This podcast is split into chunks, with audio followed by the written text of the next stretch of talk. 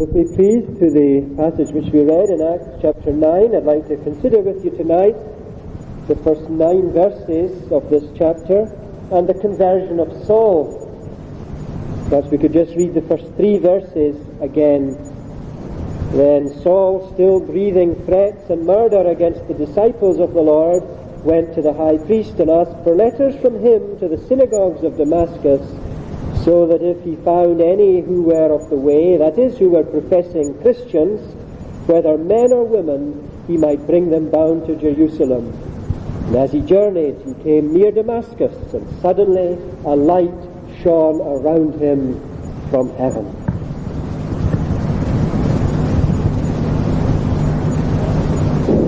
Now, if we don't believe that God can really change a person who by our reckoning is so hard and so set in their ways, then surely we have to think again as we consider this man Saul and his conversion in the famous account that we have here in the first nine verses of Acts chapter 9. And scarcely, I suppose, has there been any more unexpected or perhaps any more significant or important conversion than the conversion of this man Saul. For it was in Saul that the, there we find the key to the gospel going out to the Gentiles. And in a sense, it's largely through the conversion of this man in God's plan and in God's purpose that we have the gospel here in Burghead also. Because here was a man in God's purpose who was raised for the specific task of taking the gospel to the Gentiles. I suppose understandably this is how often Gentile Christians warm so much to the Apostle Paul. I don't know. But how did this all come about? Well, let's think of this man Saul for a moment. We've come across him before, briefly, in the Acts of the Apostles. We remember, we read right at the end of chapter 7, how he was standing there as Stephen was stoned to death.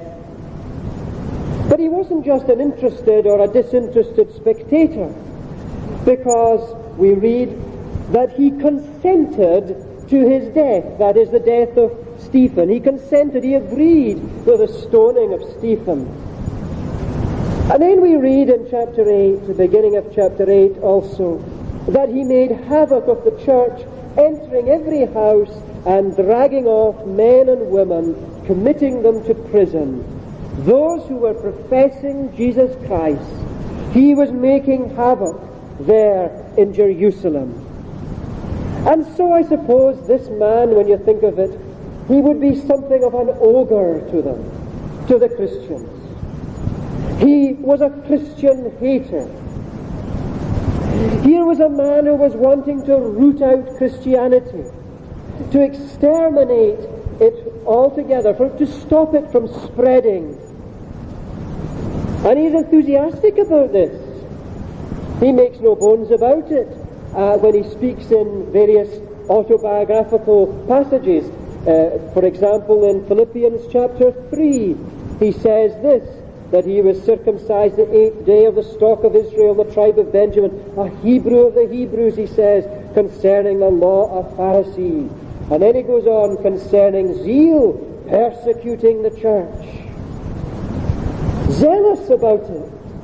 Zealous about going round and trying to snuff out the expanding, the growing Christian witness. And this is the Saul that we pick up as we begin chapter 9 and where we read that he is still breathing threats and murder against the church. Arch enemy of the Christian gospel. What would God, what could God do with a man like this?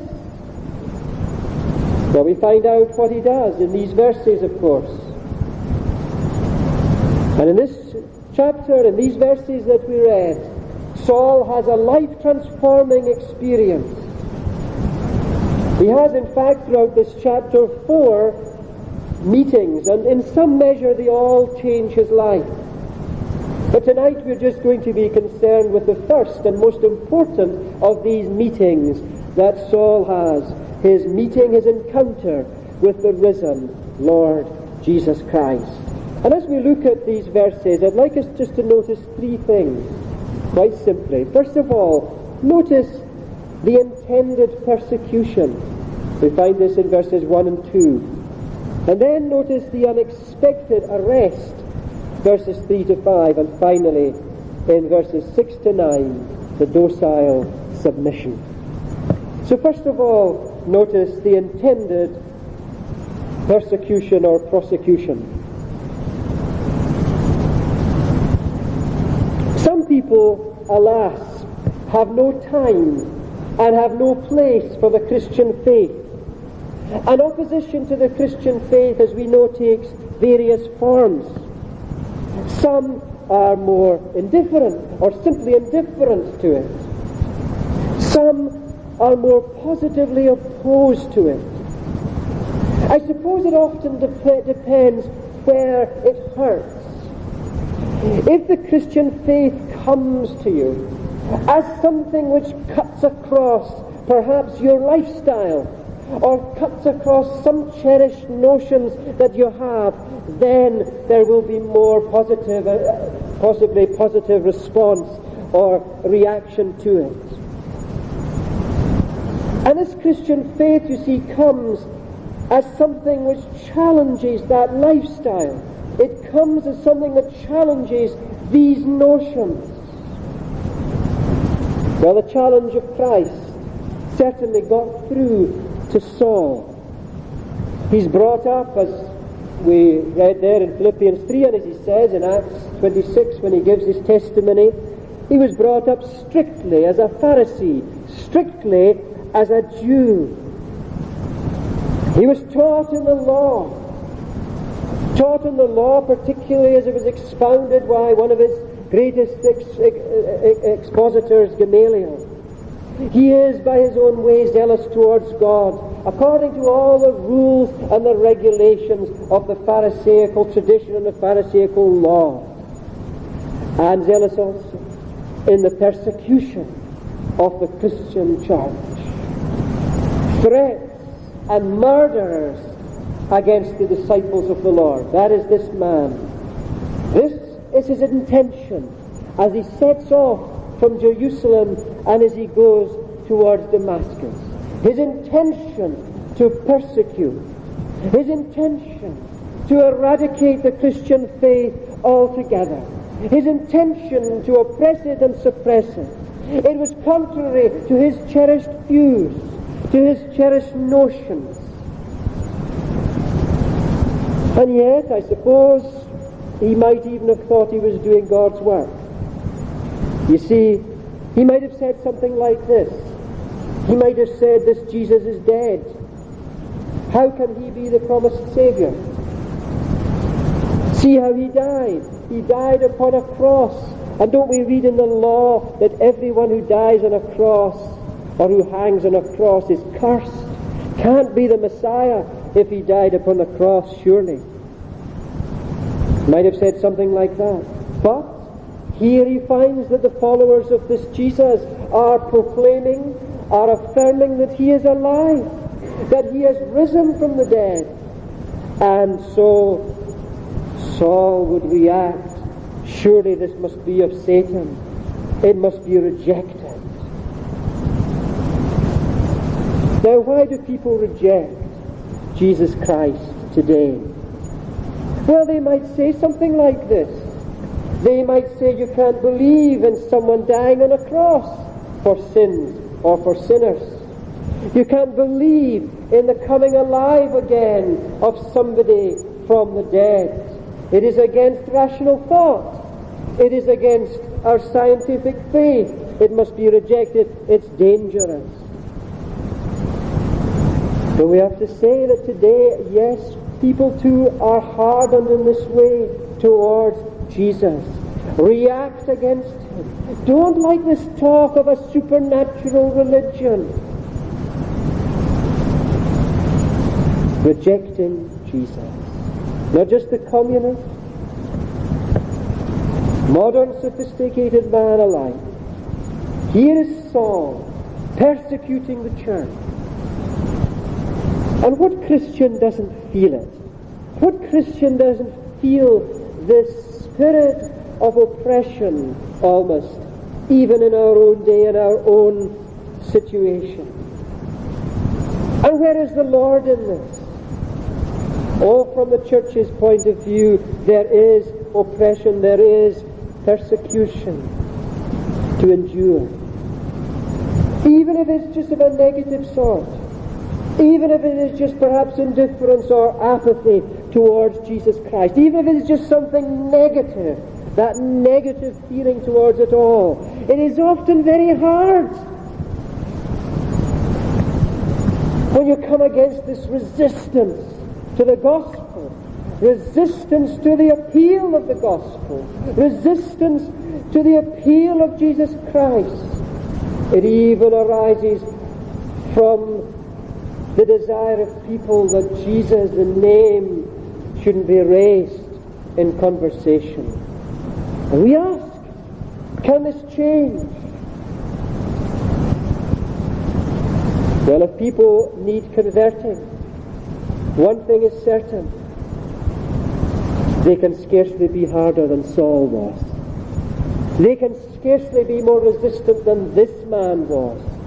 This man who came towards Damascus, breathing out threatenings and slaughter, breathing threats and murder against the disciples of the Lord. Scarcely could anybody be harder than this. Can there be change? Oh yes. See what God can do. See what God did do for this man and in this man. An intended persecution, yes.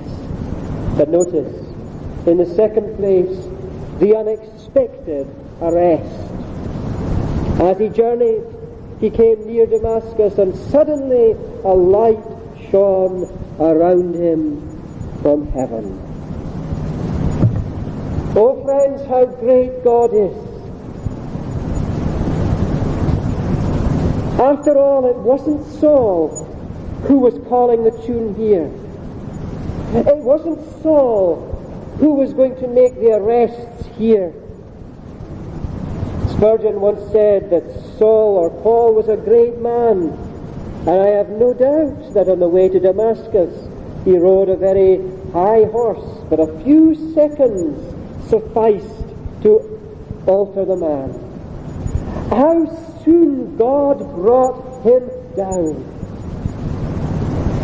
And we do well to remember, don't we? It's only a few seconds. It's only the twinkling of an eye for the Lord to convert a man or a woman or a boy or a girl or a young person or anybody. And if you are here tonight and you're not professing as a Christian, as a follower of Jesus Christ, He can change you right now.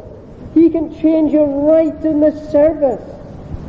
Turn you around, convert you just as surely as in the twinkling of an eye. He could change this hardened, anti-Christian Saul.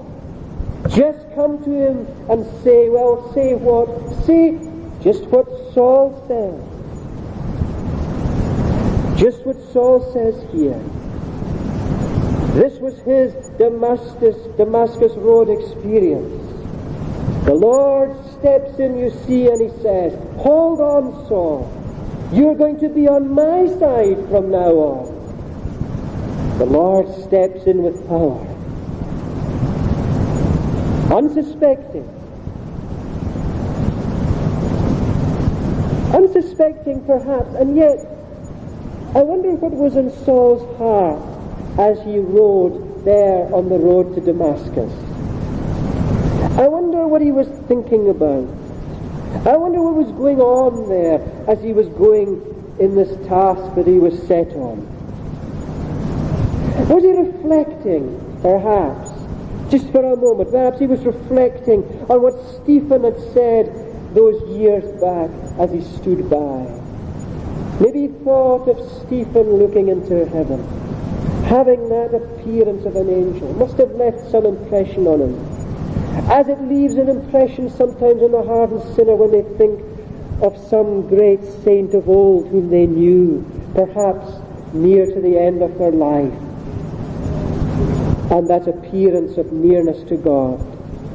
Or perhaps it was a reflection of, of on Isaiah chapter 53 and the suffering Saviour who's spoken about there, that uh, chapter which so affected the Ethiopian eunuch. Was he perhaps reflecting on the marvellous accounts of conversions in Samaria and in Damascus itself? At any rate, suddenly a light from heaven shines, and he falls to the ground. He hears this voice, Saul, Saul, why are you persecuting me? It wasn't heat stroke. It wasn't epilepsy. What we have here is a personal meeting with the risen Lord Jesus Christ. A condescension, a special condescension, albeit on the part of the Lord Jesus to this man who would be an apostle born out of season. It was a personal meeting with him. We can't perhaps understand all that happened here. It was dramatic and it was sudden. The light clearly was seen by his companions. They must have heard a voice, but they didn't see anyone. They were speechless. So that was Saul's experience. But what do we make of it? It was, as we've said, an appearance of the risen Christ. An appearance to him because he was going to be God's man for his purpose in discipling the nations. But for Saul, the great discovery of that moment was this. The great realization of that moment was this. That the Jesus whom all these Christians believed in and whom they had said he was risen from the dead was really and was truly risen from the dead was alive. Saul had refused to believe this, but now he could not but believe it. You see, if he had had to say, accept it before, he would have had to change his mind completely about Jesus and about the message of Jesus. But now he had come to that point. So he had discovered that this Jesus, whom the Christians were talking about and believing in, was alive. But he also discovered something else at that moment. Not only that Jesus was alive, something else he discovered. Perhaps, well, for the first time in a really meaningful, deep sense, that he was a lost sinner. Why do I say that? Hear the word of Jesus. He says to him, I am Jesus whom you are persecuting. I am Jesus whom you are persecuting.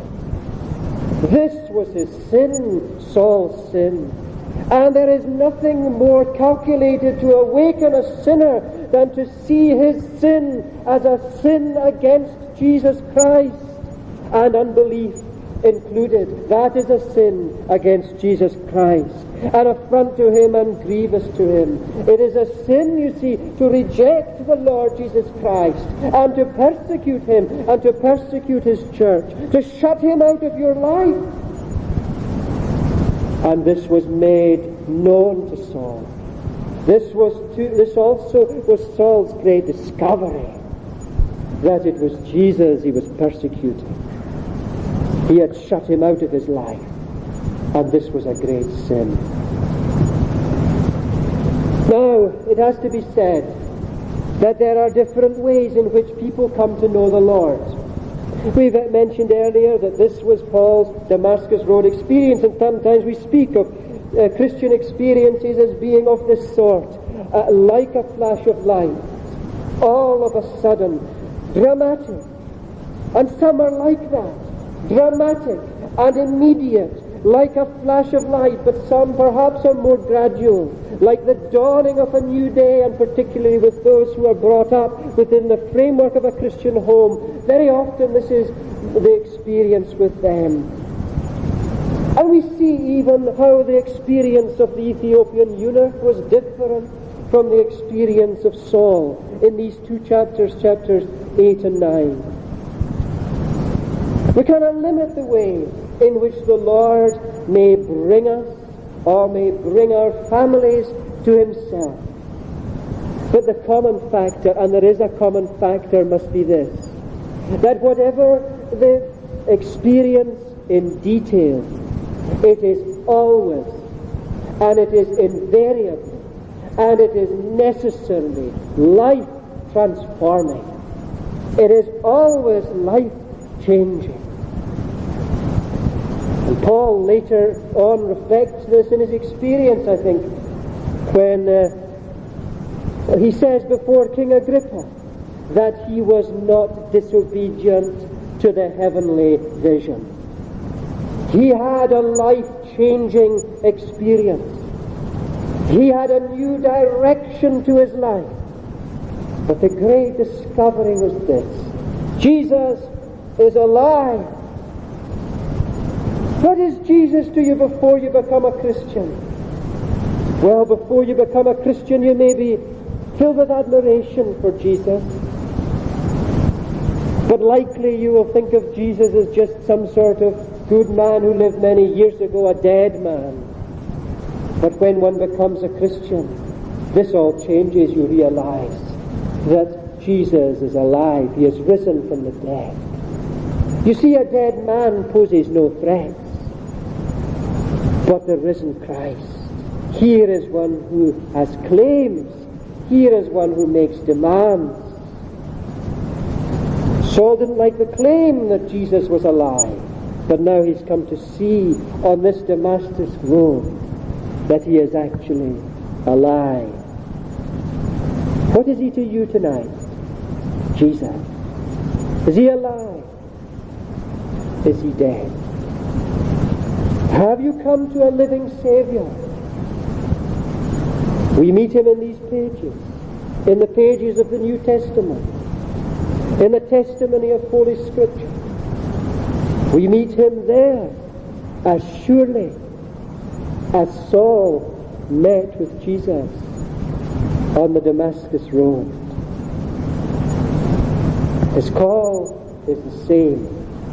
It is a call to faith. And the question for sinners is, and it always is, have you heeded that call yet?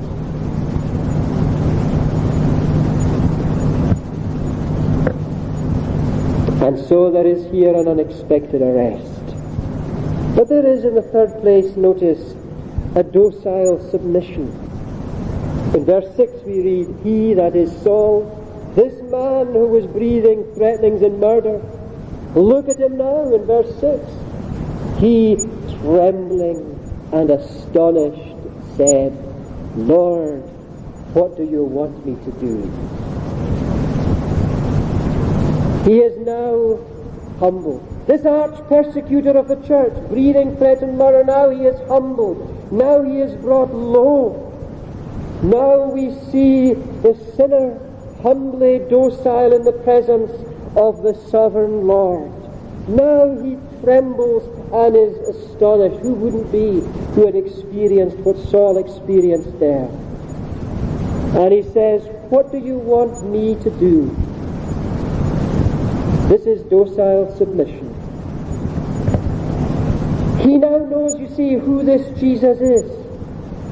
He now knows what his former sin against Jesus actually was he now realizes that Jesus is Lord. And the Lord tells him what he must do.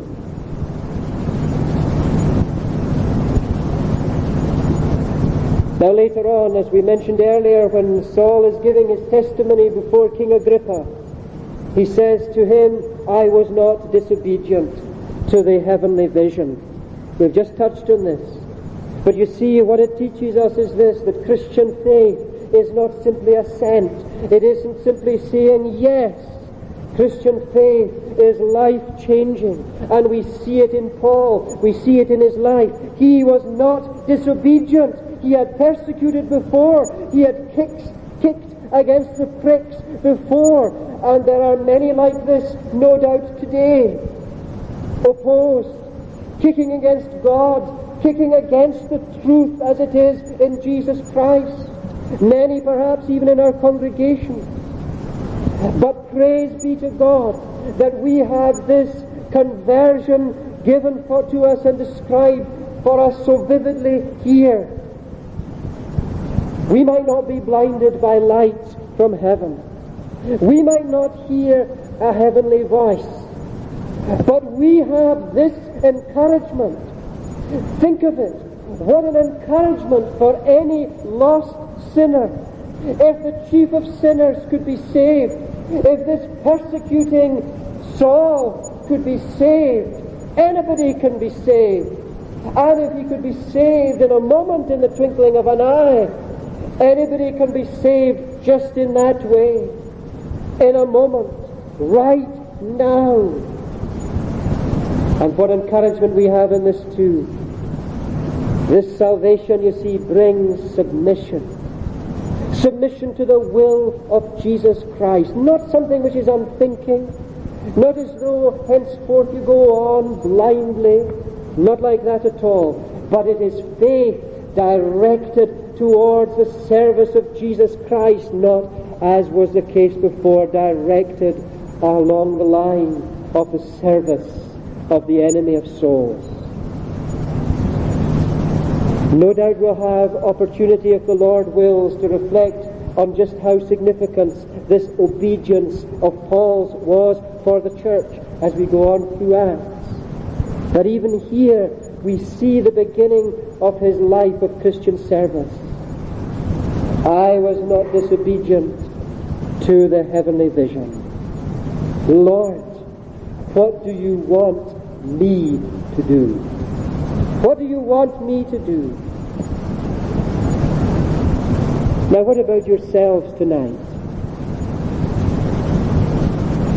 What about yourselves?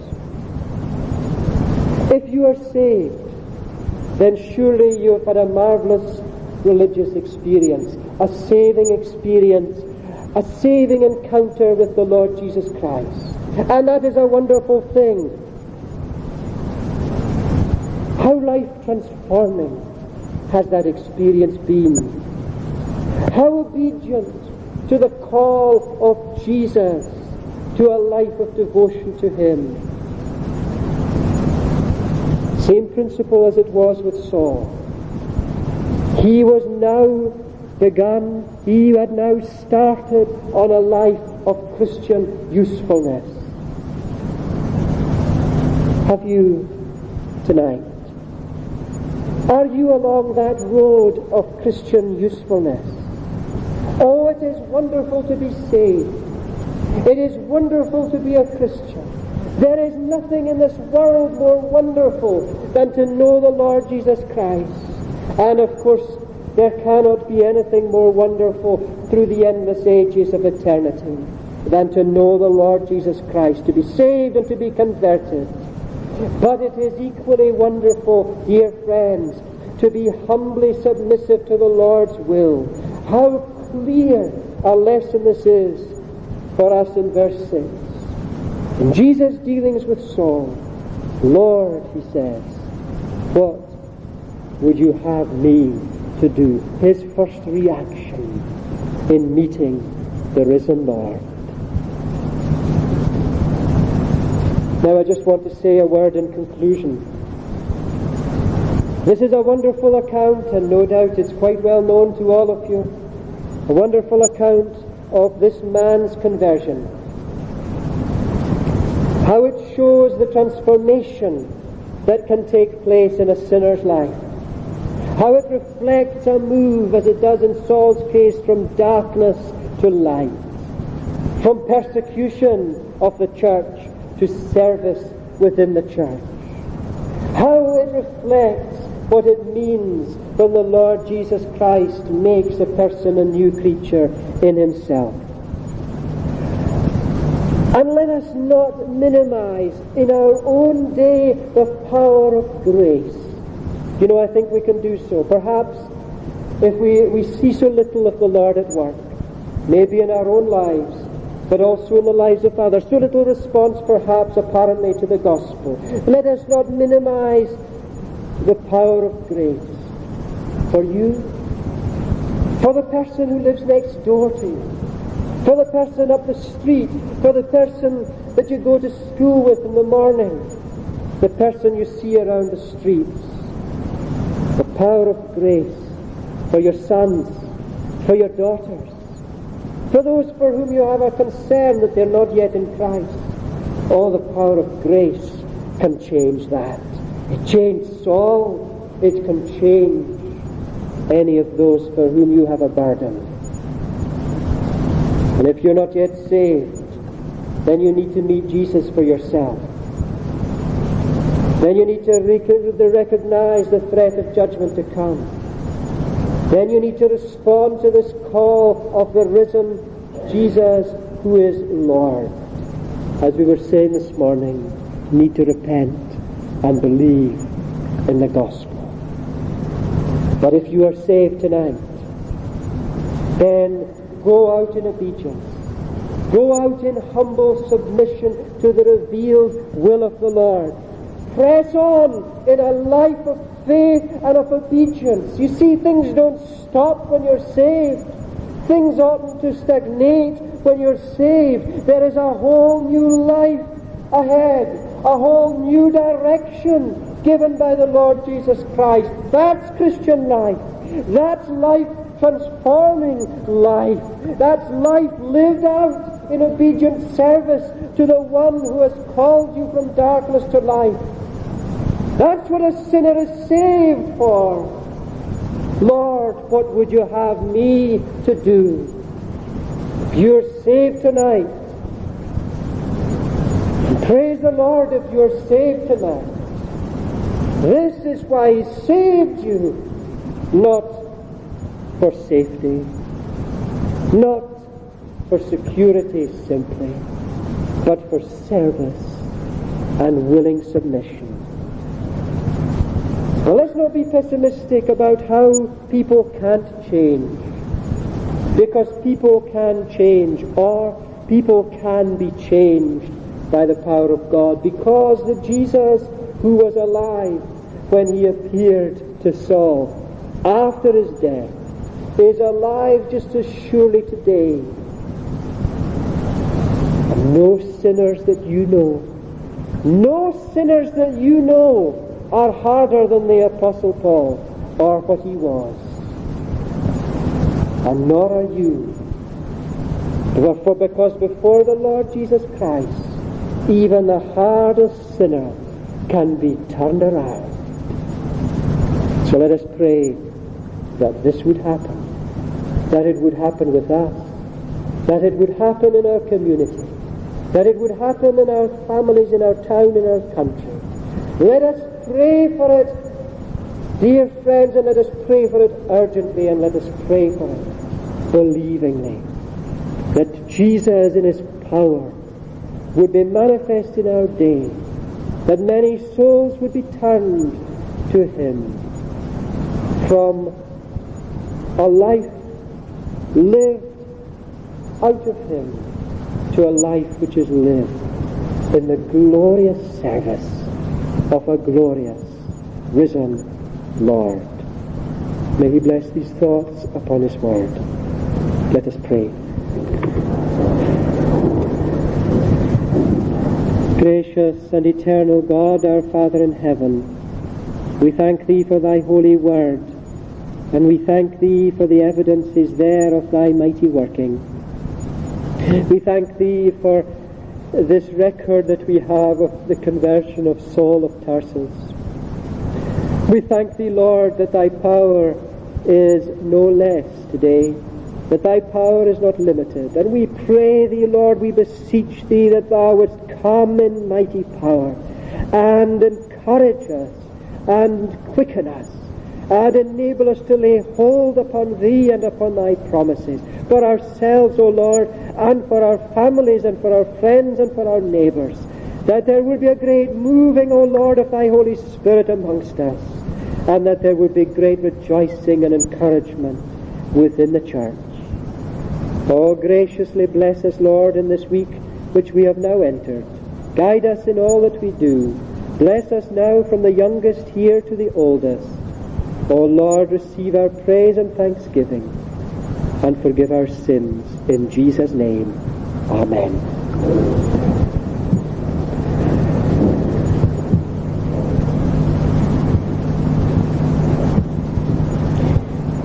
Now let us sing in conclusion some verses of Psalm 146, verses 5 to 8. Verses 5 to 8, O happy is that man and blessed whom Jacob's God doth aid, whose hope upon the Lord doth rest and on his God is stayed, who made the earth and heavens high, who made the swelling deep and all that is within the same, who truth doth ever keep.